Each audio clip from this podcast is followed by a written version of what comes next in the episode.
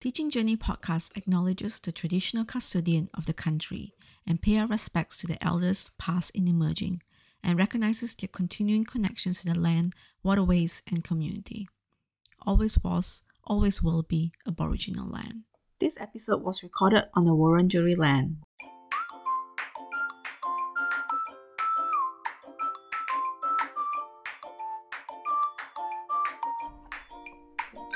Hi all, I'm Dee, your host, and you're listening to Teaching Journey Podcast, Connecting with Early Education, episode 20.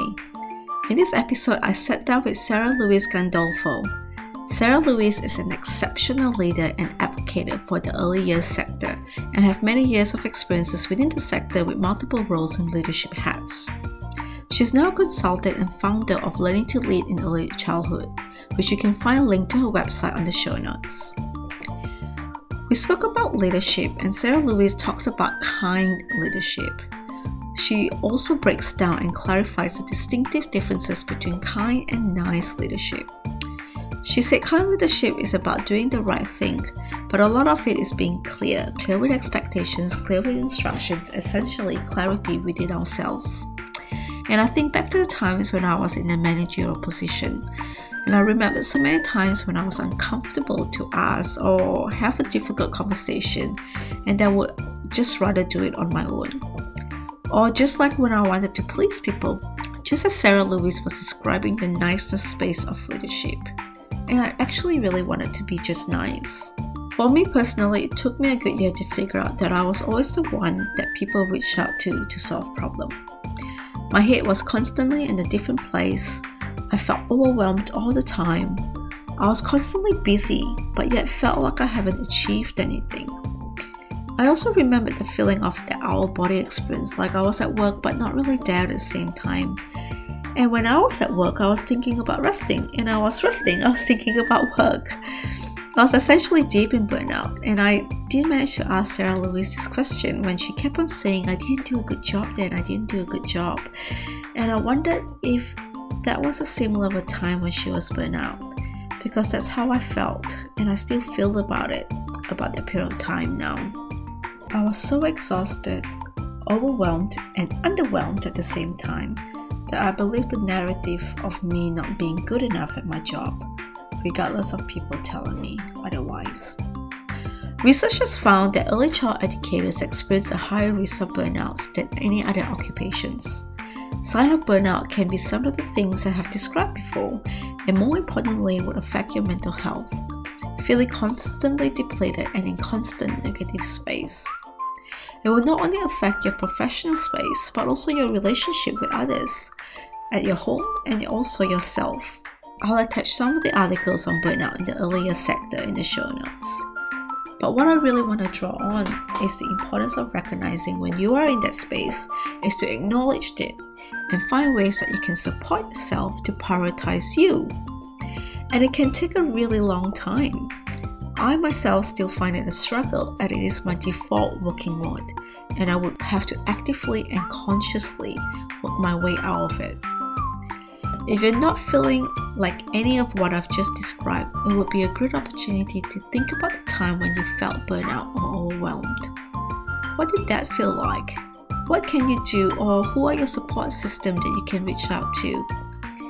Another great tip is to know the different method of self-care that works for you. Not for others or what others are telling you that you should be doing, but what that works for you best. I'm not a medical professional, and so it's always important to reach out to a medical professional for professional advice, help, and support. So here it is, episode 20 with Sarah Louise Gandolfo. Enjoy!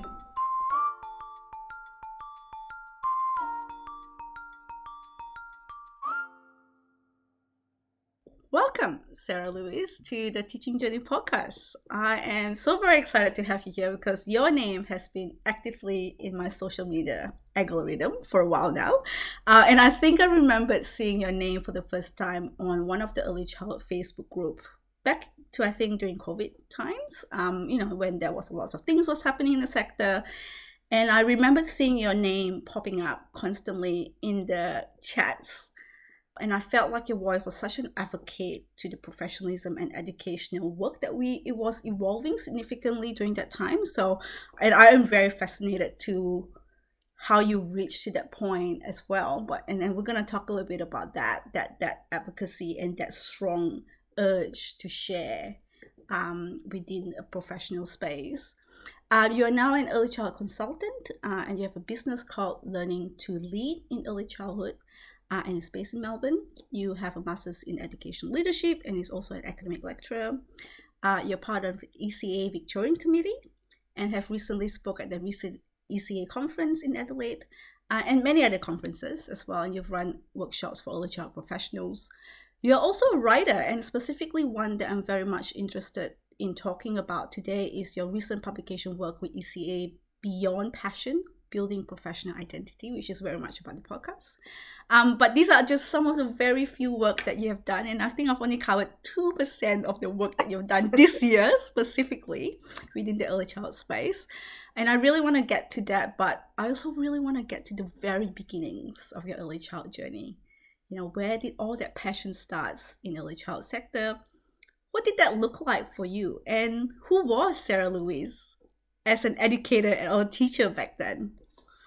Oh, I mean, you're asking the, the hard questions here. Straight away. Thank you so much for having me. I mean, it's, I always I always get a bit blushy when people talk about all the things that I've done, but I mean, I'm so I'm so committed to this sector, and I'm so uh, you know, not everyone likes the word passionate, but it, it's very much in my vocabulary. I am incredibly passionate about creating space for early childhood professionals to thrive to flourish and to find themselves in the way that I found myself in this sector as well. Um, so I started in the sector, it was 20 years ago this year, so it was 2003 um, that I landed in the local sessional kindergarten um, as a volunteer. That's where my brother and sister had attended. Um, and the teacher had said, come along and just kind of join in and see what it's all about. Um, as a teenager, I didn't have a lot of direction in terms of what I wanted to do, who I wanted to become. There was stuff in there about teaching, and I had teachers at, at high school that, you know, kind of were pushing me in that direction, which was fantastic. But I didn't really know what that would look like. And so having that opportunity, I guess, to volunteer my time and actually spend some time with children in a play based environment certainly put me on that path to the possibility that early childhood could be something that I could do. Um, and then when I was 16, I was very fortunate to have um, a community mentor was working at a local long daycare. And she said, you know, we just need someone in the school holidays. We just need someone to cover some breaks every now and then. Would you be interested? And back then, you could be 16, unqualified, and you were allowed to be left unsupervised with children. It's just, it, it, blows my mind. That was less, you know, less than 20 years ago. Mm-hmm. Um, so I took that on, and I was actually at that service. I think it was about five or six years that I stayed on as a casual while I did. You know, I finished high school. I went off and did my diploma full time, four days a week over at Swinburne. Um, and I just, there was just something about it. That service is still there. They are doing absolutely amazing work. It's an exceeding rated service now. And I just think they, they so fundamentally changed who I was and set me up on this path for wanting more for myself. Um, the owner was incredibly supportive um, whenever I asked for more responsibility or to take something on. And when I did eventually move on, um, you know, it was it was to become a room leader because she didn't have those positions to offer me at the time, and it was very much, no, I wish you well and all the best. So mm-hmm. I think having having a strong leader, having that mentor in the service, certainly put me on that path to acknowledging that there was more to early childhood than just working with children. There were these other opportunities that existed, and they really opened my eyes to that. And looking back now, like how does that i guess shape who you are as a leader because you have this fantastic mentor who is able to give you those opportunities. And, and that makes a huge difference for a lot of beginning teachers who are getting into the workforce at the moment. How does that look like for you as a leader now? Mm. And be able to shape that within your practices. Yeah, I, I often think back to that time and, and wonder about what it was about those two women in particular mm. that that kind of that, that stayed with me. I mean, that was 20 years ago. It Mm. just it stuck with me. And the the thing that I remember the most is this idea of kindness. And it's not the same as niceness, and this is something that I talk about quite a lot, that kindness and niceness are two different things. But they were genuinely kind. They were genuinely wanting to work with me. They saw the skills that I had even as essentially a child, as a 16, 17 year old. You know, they saw that potential and they gave me those opportunities. And as I kind of grew in my career in that space, they continued to give me those opportunities. So when I kind of fell into that space of, you know, the inclusion support educator, working one on one with a child with autism, they saw that I had the ability to be in that space and to support that child and that family in a really integrated and inclusive way. And it was something that other members of the team were perhaps struggling with at the time. So, given an opportunity like that, it was a leadership role without the title of leadership to kind of go, you know, this is what we can do. Just because he's nonverbal doesn't mean he can't do the group time. Just because he's nonverbal doesn't mean he can't participate in our games. And so slowly, slowly, we were able to kind of build this culture of inclusion at a service that perhaps wasn't it wasn't a strength. It wasn't not happening, but it wasn't a strength of the team purely because they didn't have the experience. So, you know, I think that was a really nice way of giving me some responsibility, giving me some leadership without a title.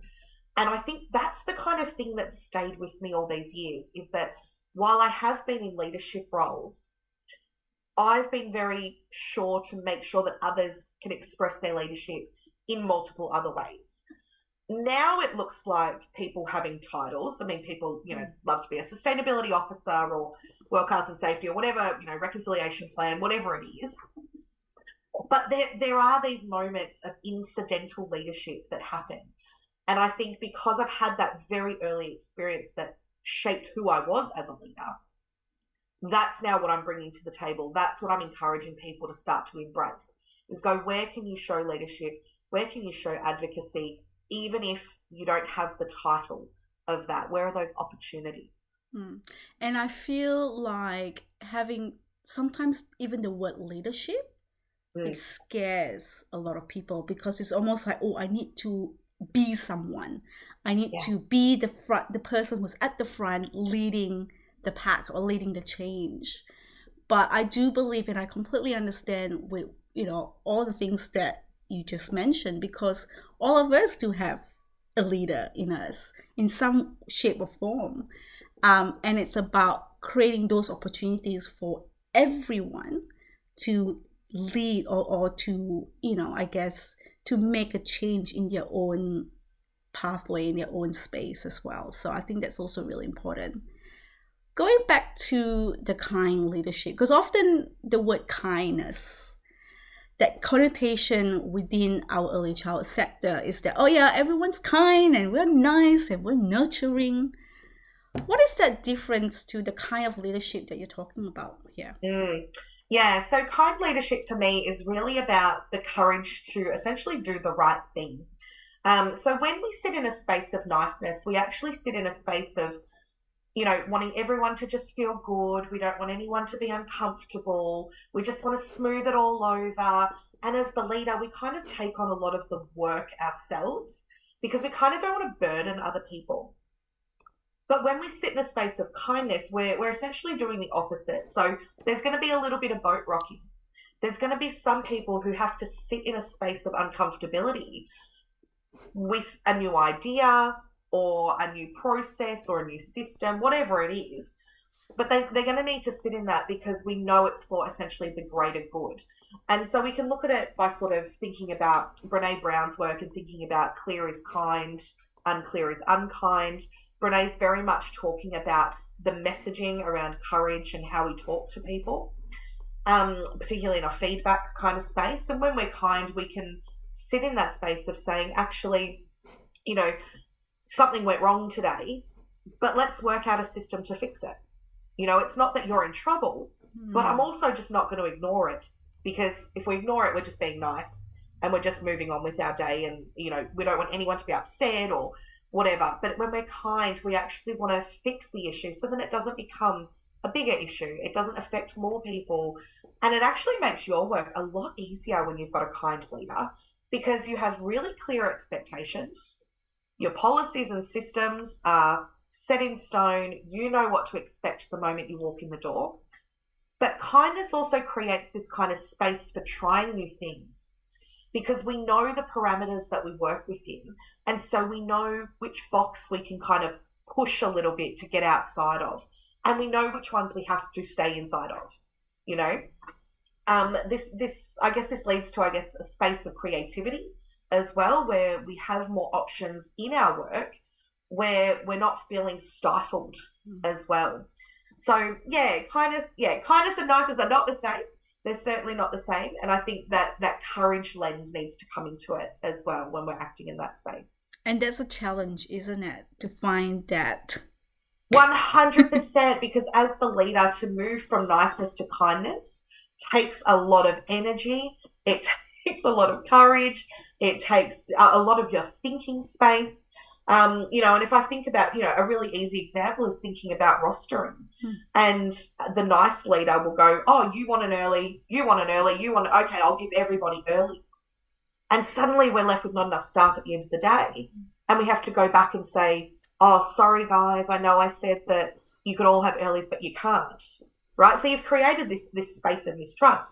But if we go, okay, well, here's the roster, let's work together. Um, I know we need three people on earlies and I need three people at the end of the day. How do we manage this together? How do we create a space where everyone's getting what they need? And um, this is exactly the type of approach I took at the last service that I was the director of. And the team actually came up with a beautiful system of it was a weekly roster rather than a fortnightly or a monthly or a three monthly or whatever it was before, where they all got earlies and lates every week. And they were able to work together to go, oh, your child's got something on Monday night, so I'll do the late. And then when my child's got something on Tuesday night, I'll do the early. And they everyone was able to just be grown ups and be adults and be respectful in the workplace and work it out themselves. So that space of, but that took me having to step back that took me having to go, I am not in control of this, even though the easiest thing for me would just be like, you're on early, you're on late, and we're done. But, you know, we saw a huge change in morale. You know, we were going from five, six, seven people off a day sick to maybe one who would be genuinely unwell. Um, you know, I mean, that for me, that was such a significant mm. and pivotal moment in reflecting on I don't need to be that person kind of pointing fingers and we, we do it my way. Everyone had a role to play in that, and that space of kindness led to a greater impact for the children then as well. Yeah. And I think what you've just described, uh, leadership in a nutshell within the early child profession, is very different to in any form of business structure of leadership where you know you've got the top down approach but in early childhood, it's about building, and working in partnership. We talk so much about partnership within the framework, um, and that to be able to let go, and that's a really, really tricky thing as a leader. And you spoke a little bit about that pivotal moment when you just realized that. Was there any other moment that you kind of go, hang on, I am leading too front, and I really need to step back and scale down a little bit? And yeah. what did that look um, like for you? I think at, at that same service, I mean, that, I mean that was such a beautiful service, and I had such an amazing, huge team. I had fifty educators. Um, when at, by the end, um, there were these moments around orientation and how we do tours, and I was very fortunate in that team to be surrounded by a very large group of women who were all bi or multilingual, and the, that reflected the community that we worked in and all the families that were coming in were all bio multilingual. And I had this kind of realization that by me doing the tour, it wasn't actually reflective of the team that we had. I'd kind of go around the room and go, oh yeah, I've got four, you know, educators in here and they all speak different languages and okay, now we move on to the next one. But when I started to slow down and actually think about the fact that there was a strength here in bilingualism, multilingualism, I took a step back and I actually started to train some of these educators to do the tours themselves, or I could support them and just kind of stand behind them as they, they did the chat. And we actually had a greater enrollment conversion from those tours Mm. because those those families were actually able to hear about the service in their home language um, and not have to translate everything I was saying from English into their language and you know tell their child and the educators could just speak with the whole family in a really holistic way. Um, and yeah, like I said, the, the families were then more likely to enroll, more likely to stay. Um, and it meant that the family already had this kind of, it, it, it was like this soul connection with the service that was so beyond anything I had experienced, you know, in my entire career. Um, so I think that was another real big moment for me that I didn't need to be the head person, always seen by the families as being in control it was very much about we're all in this together. And, um, you know, this was kind of at the start of the COVID times as well. So there was that kind of feel of how are we going to get through this together um, and not be this kind of separate entities of different people in different places. So, yeah, I think that was another really big moment for me. And that's such a good example. I hope people are listening in and kind of go, oh, I've never considered getting educators who work with children every day, who are living and breathing the center's philosophy and pedagogical practices, to actually do the tour of the center to highlight all the amazing things that you've been doing. And how important is that for the educators to kind of go, I know this center really well. This is why I enjoy working here. And come in, I want to share with you my experiences. So that's a wonderful approach. I really like that idea. Now, when we talk about challenges in your journey, so you've so you spoke a little bit about you directing, and what happens to you know, I guess before your managerial role Mm. as a teacher, what were one of the challenges, or perhaps you know, going back to into the profession? I know that you started when you were really, really a baby, basically, sixteen, but that pivotal point where you need to up your leadership, up your teaching uh, roles and responsibility. What were one of the challenges that you remembered back then? Mm. Yeah, absolutely. I think when I when I got my first room leader position, um, I was one of five educators in the classroom. It was a toddler room, twenty children back in those days with the ratio. Um, you Hang know, on, really 20 busy. children with five educators? Well, one was the lunch cover, yeah. so well, there were that's four, and Yeah. then yeah, and, and- but I was the leader of these people. Yeah. I was was I twenty one? I might not even have been twenty one yet, and I just remember being in that room, just going, I know children. I know how to work with children.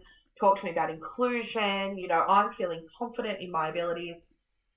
But adults, I was completely out of my depth. This this need to, you know, make sure everyone had had a lunch break and that everyone was happy in their roles and that, you know, there was this kind of cohesiveness around how we were going to respond to toilet training and all the things that come with, you know, two to threes.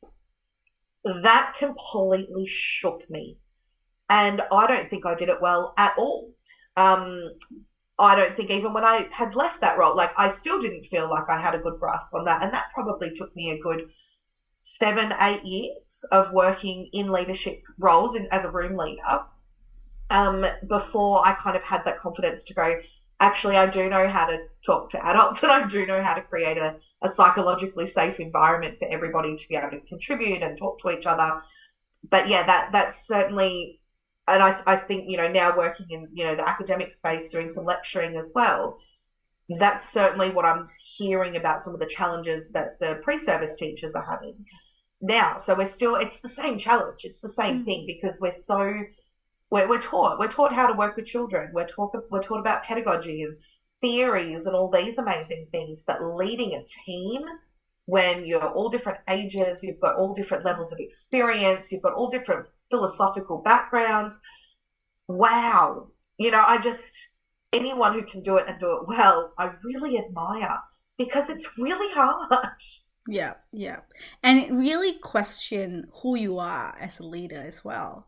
And on top of all the roles that we have, it's like, oh, hang on, don't forget that you actually work with four other people in the team. And so mitigating all of that can be quite overwhelming. So how do you look after yourself during that period of time then? Um, I, I think during that period of time, I didn't do it very well. I think as I got a bit older and a little bit wiser, I think I'll say, um, I realized the value of work life balance. I mean, back in those early days, you know, I'd sit at home and, you know, cut out the, pre- the, the pre cut templates and make all the little squares out of paper and get everything ready for, you know, the week ahead. And that kind of, that was my life. Like when I think back to then, my life was about my work. And I loved what I Mm. did, don't get me wrong. And I obviously made that choice for myself. Nothing was ever kind of put on me. Um, but I, you know, I realized kind of as I got to kind of mid 20s, late 20s, that there was this real need to kind of reconsider how I used my time at work and what I could accomplish rather than going, oh, don't worry, I'll just take it home. You know, don't worry about my planning time today, I'll just do it at home. Well, if I can't have my planning time at work, well, that can wait till next week then. And having to really, you know, be strong in that kind of, I'm going away this weekend or I've got plans with friends.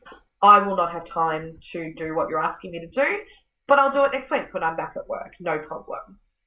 That's a huge thing too, though, for people that if you haven't got that kind of resilience is the wrong word, but um, you know, oh, well, I guess it's leadership as well, isn't it? It's that confidence to kind of put your foot down and go, actually, I matter too, and so does my free time. Yeah.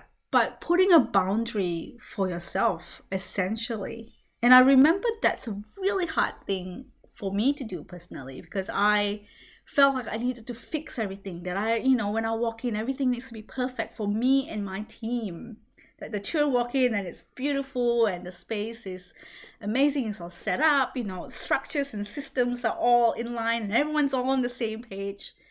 But to kind of go actually i'm feeling really burnt out right now. I cannot take this home. I need to draw a line in the sand that this is a certain time. I mean obviously not the moment it's five o'clock you clock out and you walk out the door and you know you let it go because that never happens within the early child space but to acknowledge that this is kind of getting a little bit too much and too overwhelming. Do you remember feeling kind of like oh okay this is I, I need to make a change now. Do you remember that headspace when you kind of go all right I, there needs to be a different method because it's not mm. working now and i've Yeah. always been fixing things and now i have to draw the line with myself and the team and that transition can be really really hard because not only like you said you have to be really courageous and kind of say actually no i have to i'll work on it next week when i come in next. And also for your team to realize that actually hang on i need to find other ways to to help you and support you in other method because you know i can see that sarah louise is getting really burnt out and i need to jump in. Do you remember that moment I do. I do. It, it was at that same service where I was directing, and when I arrived at the service, there was a bit of turmoil. Um, the director of a very long time had, you know, recently um, retired, which is wonderful, um, and they'd been a little bit directorless for a little bit of time, um, and so it was everyone was kind of a bit frantic and a bit frazzled when I arrived. And I remember thinking, oh my God, I'm going to have to put in so much work. I am, I'm going to have to do it. I'm going to have to do this. I'm going to have to do that. Hmm. And I spent probably a good six months of at least an extra hour every day unpaid because there was just things to do. And there was papers to get sorted. You know, we were coming up for A&R. And I was like, everything, I just need to do everything. And we shut down over Christmas and I realized that I was absolutely exhausted. And I just went, none of those families are thinking about me over Christmas. none of my team are thinking about me over Christmas.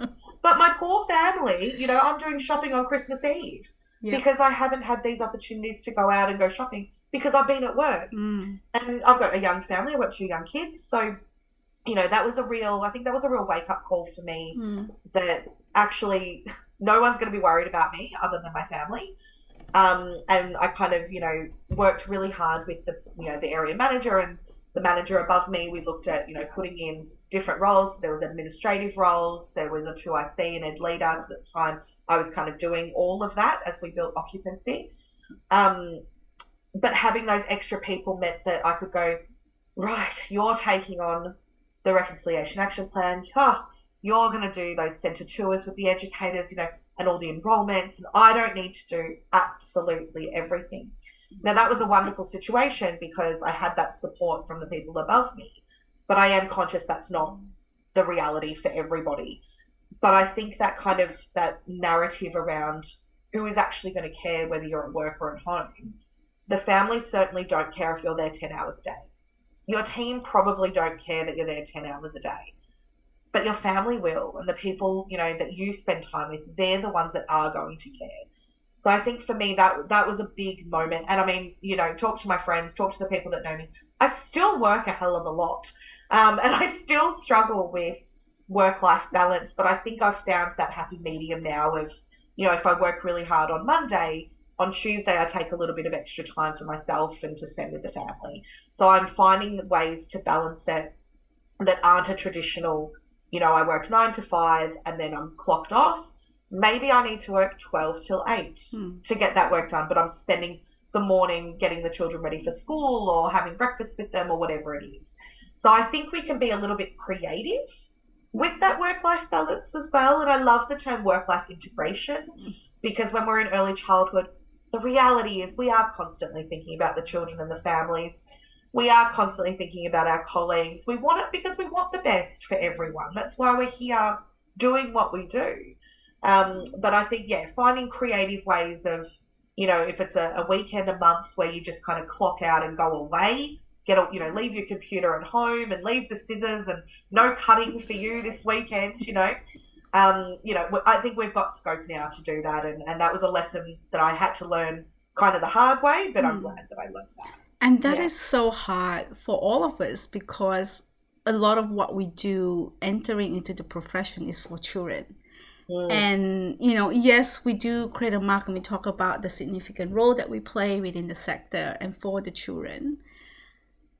But in reality, that if that eats up our time with ourselves and our family and the impact that's happening at home, then that's a definitely a reality check that's really hard, a, a really hard pill to swallow, I would say. Yeah. Um, Well, when we think about, you know, it's that, that old metaphor of, you know, when you're on a plane, you put on your mask first if the plane's going down. And I think we, I think as a sector, we had to learn this the hard way through COVID, Mm. that we had to do, you know, being in Melbourne, all the lockdowns and the extended amount of time that we either had to spend at service with children or away from our families or whatever it was. But we, we had to learn to put our mask on first. Like we had to learn that our energy was, you know, it, it wasn't infinite all of a sudden. You know, now actually we had to protect ourselves. You know, a lot of the people that I was working with at the time were, you know, washing their groceries, you know, the outside of cans and wiping down boxes before they came in the house. And they quickly realized that they couldn't then spend that energy at the service. They came, they did their job. Absolutely, they did, and they gave it their all. But come five o'clock, it was time for them to go because they essentially had this other full time job they had to tend to. So, you know, I think I think holding that metaphor of looking after yourself first is one of the greatest things we can do for ourselves in terms of preventing burnout. It's hard when you're in burnout, and I did burn out a couple of years ago, um, and I'm, I still feel like I'm on that recovery track. But if we can prevent it before, if I if I can prevent it for you, but you know, so that you don't have to experience that, that that would be my number one tip: is put that safety mask on first for yourself, and then we can give 110% to those children every single day because you are feeling well and in control. Yeah, yeah. Filling your own cup first before you fill 100%. others. You cannot fill other, others' cup, definitely. Um, that's something that I am struggling with personally at the moment, and we all are. Um, and it's just definitely one that, uh, yeah, uh, a reminder for us all to practice every day. Now, you do a lot of advocacy work, um, and we spoke a little bit about uh, in your introduction. Where does this passion and energy? I know you spoke about passion a little bit, but where does all this, you know, uh, the ability to advocate for the Yeah. Because it that Mm. takes a lot of courage as well, and I'm sure you've, uh, you know, um, you know, might have been in controversial conversations where you have to really, really advocate for you know um, your beliefs and your values and what you think um, you know what early childhood i guess reform would look like. Where does all this passion come from? Mm. it, it comes from lived experience. And this is actually something that i've spent a lot of time thinking about recently um, because i had to i had to write down everything that i was doing and i was like oh gosh i'm doing a lot of this advocacy work and but why like why do i continue when when i have been in that space of burnout why do I continue to put myself in these volunteer positions where I want to do more and be more? And I, I realized a few things that in that first center that I was working at, I remember these two little girls who, looking back now, were victims of domestic violence. They were victims of family violence.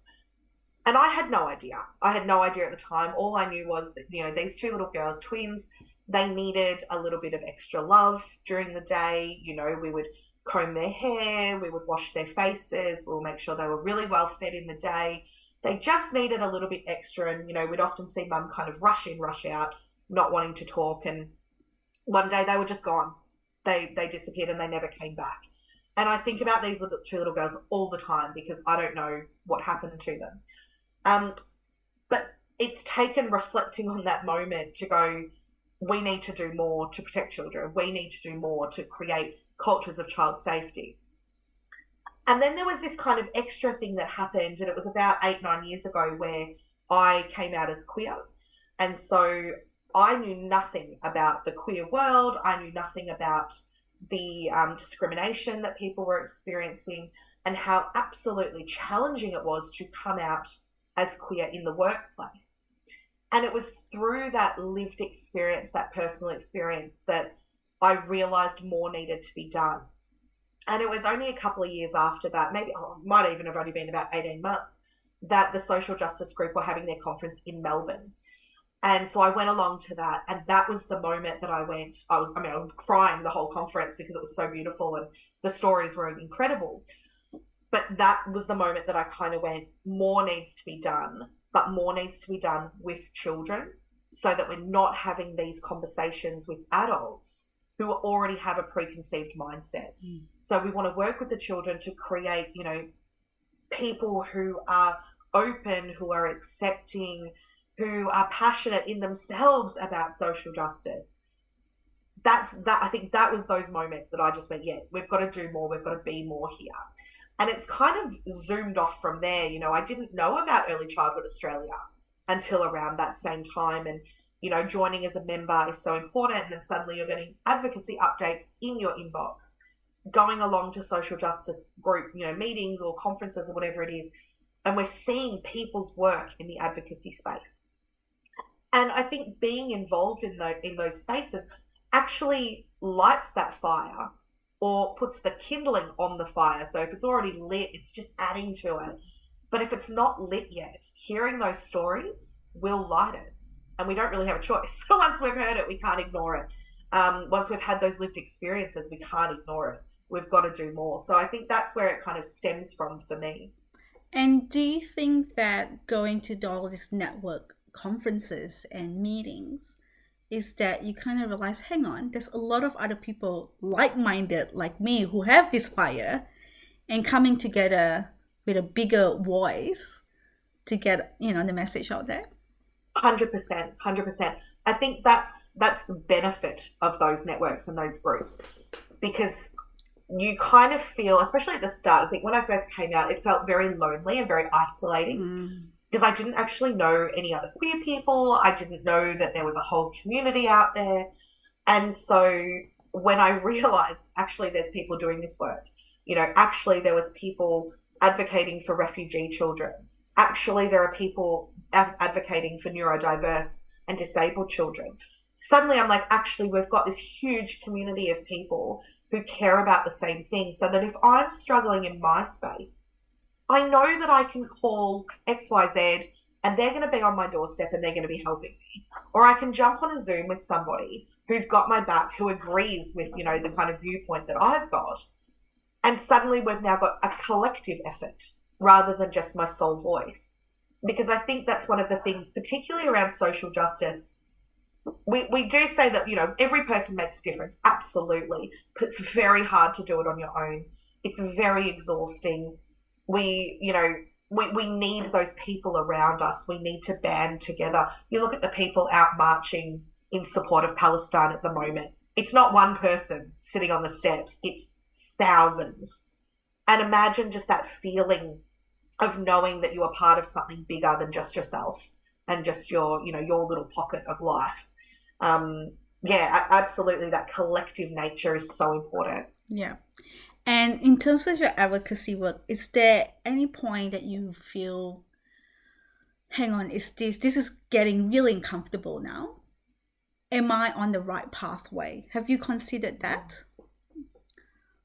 Or this is getting a little bit tricky, or it's getting really hard. Like, am I? Yeah. Should I keep going? With this work. Yeah, absolutely. I think that kind of happens on a regular basis. yeah. I think when things in the world continue to happen, um, when I think specifically about, you know, queer advocacy and the work that we do in Australia in that space, we're a lot further ahead than other countries, absolutely. Um, and, you know, I remember seeing, you know, on Instagram someone posting about the book bans in America and the types of books that were being banned. And my heart just sunk and I went, my God, I'm doing all this work in mm. Australia. We're part of these groups. We're doing this. We're doing that. And everything's going really well. There's still challenges, but we're still moving forward. And then we're 50 steps back in another country, in a major country that has, you know, how many children living there and how many children are now affected. So it can be really disheartening and it can feel like you get to a kind of point where you go, what's the point? Why are we even bothering? I'm tired. I don't have time in my diary to go to the meetings and do the work. But that's when we rely then on that collective. That's when we go, actually, it's not just me. And if I'm tired, it's okay because someone else is doing it too. And so we can take that little break. And I know I've felt in that space a couple of times where I've kind of just taken a step back and go, you know what, I can't keep posting. I can't keep having these conversations with people. I can't wear the t shirt you know, that's going to prompt that conversation. I can't do it. I just need some downtime. And I guess, you know, that goes back to that, that boundary setting and protecting our energy. Um, but knowing that we've got those people around us that even when it all gets hard, all I have to do is go to a social justice conference and I'm I'm reignited and I'm back and I'm I'm ready to go. Yeah, and it's uh, I I think you know it's about finding that moment where you kind of go, all right, I'm ready, and I'm gonna reach out to that fire. I'm gonna look for it and I'm gonna go back to my community and I'm gonna keep working on the work that I'm doing, that I'm passionate working on. Absolutely. So what's next for you? What all of all the work that you've done now, looking back, what is the next progression for you? Um, I'm very much sitting in a space of wanting to work more with pre-service teachers um, because we've got this. I, I talk about it being an absolutely incredible opportunity. Unfortunately, COVID meant that we lost a lot of our um, very experienced educators, our teachers. The sector fundamentally changed. And that sucks. Like, that's, you know, call a spade a spade. That was not great. But what it's meant is that it's created this opportunity for up and coming teachers, for people who are reskilling, upskilling, you know, finishing high school and, and joining us. And we've got this opportunity to create something that is absolutely sensational that fits the needs of the current climate. Um, you know, it is tricky going through change, and particularly here in Victoria, we've got so much reform happening, and that can be really difficult. But when we've got this opportunity to embrace that from a really fresh new lens, that's the kind of space that I want to be in educators are coming in, teachers are coming in, they've got this theoretical knowledge, they've got a fire, they've got the passion, they're ready to go. And I just want to make sure that they stay, to be honest. Like, yes. I just want people to stay, you know, when the stats yeah. say they're going to stay for five years and then go. Mm. I want people to know, you know, after 20 years, I'm still here. There are so many of us that are still here and still doing this work because we love it, because there's so much to be gained it is joyful. It's hard, don't get me wrong, but it's joyful and it's fulfilling. And I want those pre service teachers to know and understand that and to feel that as they enter, that they're supported as well. Um, so I am sitting in that space of kind of doing, you know, some lecturing at university doing the coaching and mentoring. um, you know, supporting organisations like the Front Project in the work that they do to support pre-service teachers.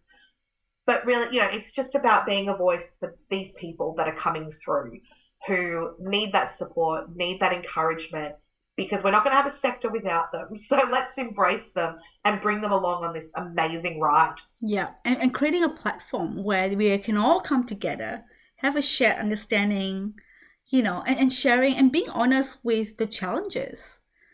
You know, and I think that's a lot of perhaps a little bit about you know that that teacher identity that we have to always perceive that we're always in check and that we're always doing all the right thing and it's a perfect uh, perfectionist world.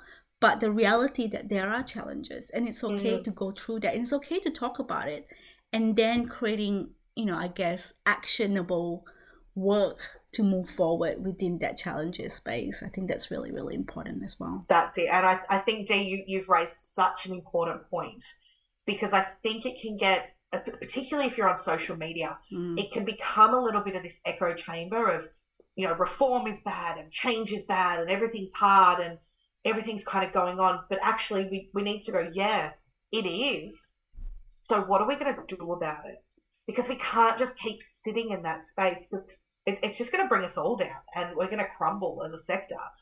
But we you're right, it's about acknowledging and just going, yeah, stuff gets hard let's create a change. Let's advocate for better. Let's go to those union meetings. Let's join up. Let's do that work to make sure that, you know, just because it happened to me doesn't mean it has to happen for you.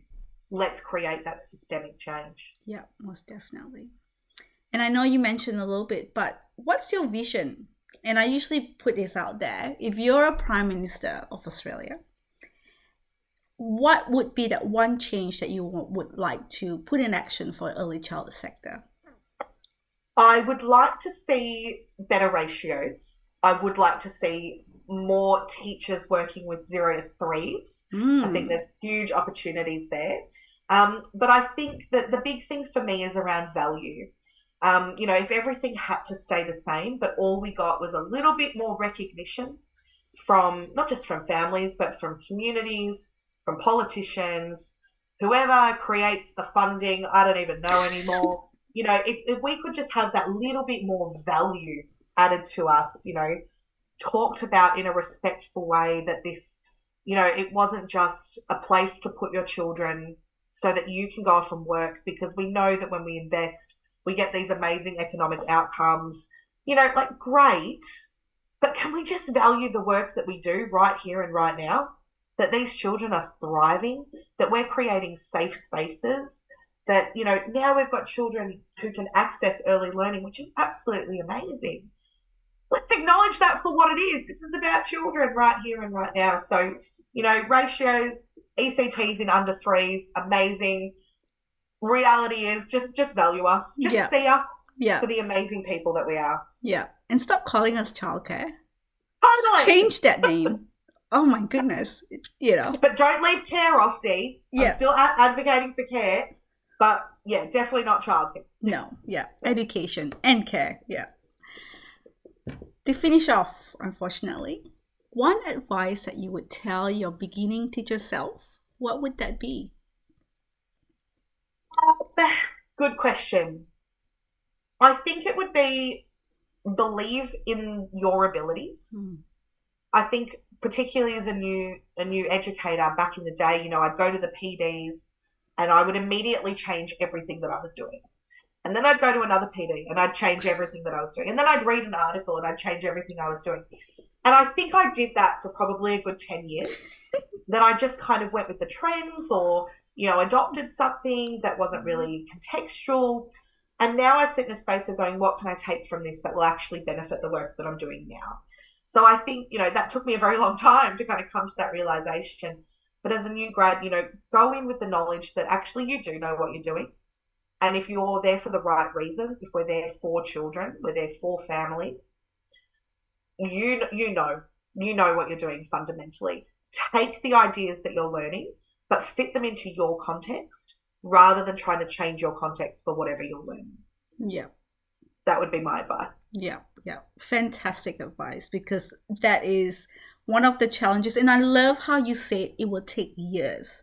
It's not an immediate, you know, within six months, one year, two years. Sometimes it takes 10 years, and it took me 10 years to actually figure out who I am and what my identity looks like you know and, and like you said you go in you hear someone fantastic kind of go oh this is what how we should be doing it. This is the checklist. Kind of go oh all right i'm going to change that. And so you're constantly embodying other people and you forget who you are in that process. And it's a really really yeah it's it's, it's, a, journey i would say.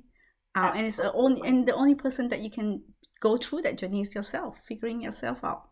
Yeah well, thank you so much for being on the podcast. This is amazing. It's, you're such an inspiration, and um, yeah, you're passionate, and you've definitely lit a fire in me. Like I'm just so excited for you know the the work that we do, and, and also there's a lot of space within early childhood program. There's just so much work that needs to be done, um, and and yeah, it's just amazing to hear you speak. So thank you so much for the time. Thanks for having me, Dee. Thanks. Thank you so much for joining us on this episode of Teaching Journey Podcast. We hope you found our discussion valuable and inspiring. If you have any feedback, suggestions, or would like to share your journey with us, we would love to hear from you. Reach out to us directly on Instagram by searching Teaching Journey Podcast. Links to the presenters and resources mentioned in this podcast are in the show notes. Once again, I'm Dee, your host, and thank you for being part of the Teaching Journey community. So let's keep our conversation going, keep inspiring one another, and keep amplifying our voices to create a ripple effect of high quality early education. Until next time, happy teaching!